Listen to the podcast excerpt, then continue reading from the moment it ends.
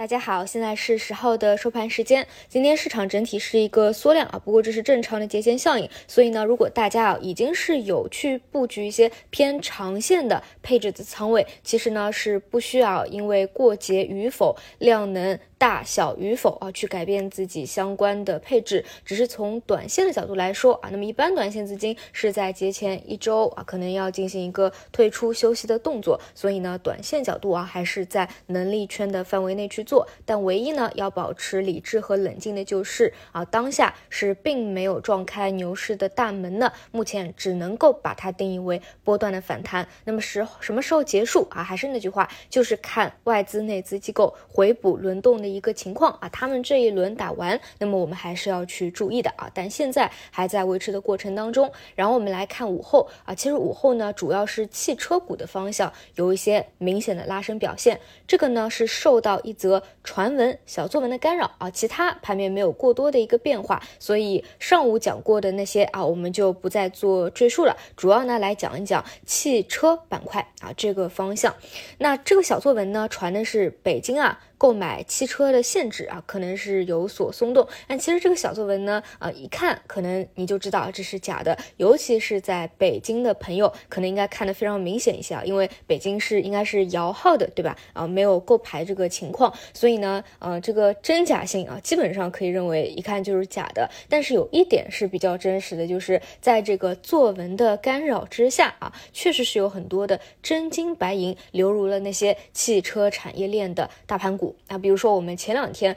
拿这个宁德时代，对吧？一直在做一个解读。就我给大家讲啊，这一个阶段不是这两天都是机构在回补嘛？你千万不要盲目的去追高。除了什么呢？就是这个方向它还没有轮动到的，然后第一天有底部起来的阳线，这个你跟机构去做没有什么问题的啊。哪怕你就是做一个小波段，问题都不大。就比如说像今天的汽车整车股，其实是没有轮动到的啊。你去看一片什么长城啦、长安啦、啊小康啦、赛力斯这个北汽蓝股啊，基本都没有轮动到啊。所以今天其实你。从轮动的角度来说啊，哪怕是资金。轮动回补到这个整车的板块，其实也是非常合理的啊。本来我这个前两天在列还没有轮动到哪个大类嘛，像半导体啊、整车啊，本来就在这个列表当中啊。那么无论啊，你认为是本身就应该轮动到啊，借这个小作文来进行一个轮动回补，还是说是借着这个小作文啊，故意出了一个小作文来去进行一个启动也好啊，这个都无所谓。但反正今天是假借了这个小作文，有资金真金白银的流入啊，这个是。是比较切实的。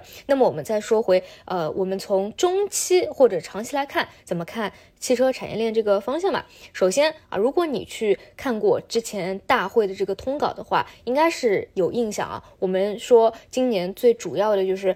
扩大内需嘛，促进消费嘛。那么促进消费，白纸黑字啊写的几条，大家还记得吗？一个是住房，对吧？另外一个就是什么新能源车。所以它其实是政策向比较明牌的一个方向，说是要去拉动消费的。所以其实出相关政策的预期。这个是一直就有的，只是一个或早或晚的问题。总之就是它一定会出一个细则，所以在它的位置相对偏低的时候，资金无论啊是不是借这个小作文也好，还是仅看位置也好，去进行一个流入，这个无论是从逻辑上来说，还是从预期上来说，都是没有任何的一个问题的啊。所以我觉得你今天看到这个汽车股拉升，你去做一个顺势而为的动作，没有任何的问题。那如果说你今天不去做跟随啊，后面耐心盘。盘整一段时间啊，或者回调一段时间，能不能去做埋伏？我觉得问题都不大，因为这个预期一直是有的，只是说什么时候出细则去兑现的一个问题啊。所以我觉得这条线，如果是从政策博弈的一个预期，包括销量未来呃环比。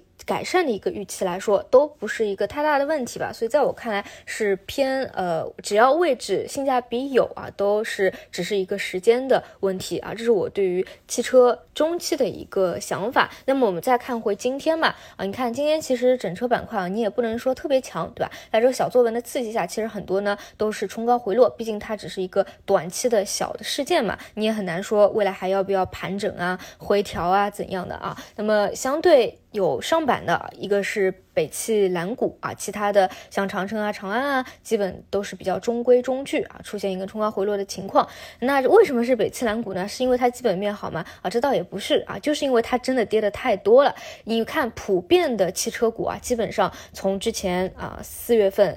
启动一波主升回调，差不多是在百分之四十左右啊，接近于腰斩的位置。但是它呢，因为基本面太差了啊，所以跌得多，跌了将近百分之六十、百分之七十了。毕竟大家知道嘛，这个呃，几乎对吧？它无论是销量也好，渠道也好，其实是非常不及我们两年前对它的一个预期的啊。所以你看，嗯，后面。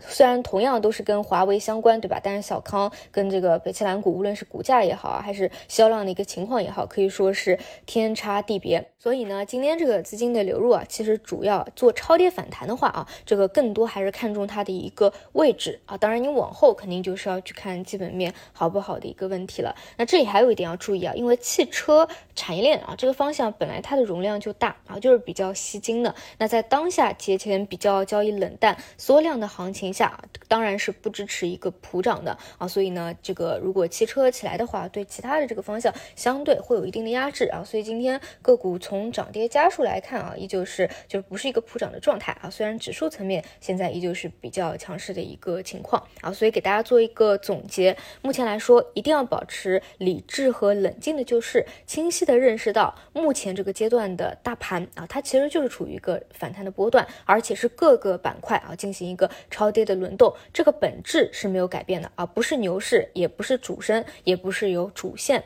那第二点就是呃，节前因为越来越靠。近了嘛？你这个缩量交易冷越来越冷清，这个也是一定的。所以呢，也不要在节前啊有过多的呃期待或者有过多折腾的一个动作。总之，就你真的有一些长线仓位的，那你就做好配置就好了，不用管节前不节前的。然后短线啊稍微收缩一点战线啊，比如说像数字经济啊这些你还比较看好的，其实今天午后也有明显的一个回流，对吧？就像我说的趋势股啊，你就。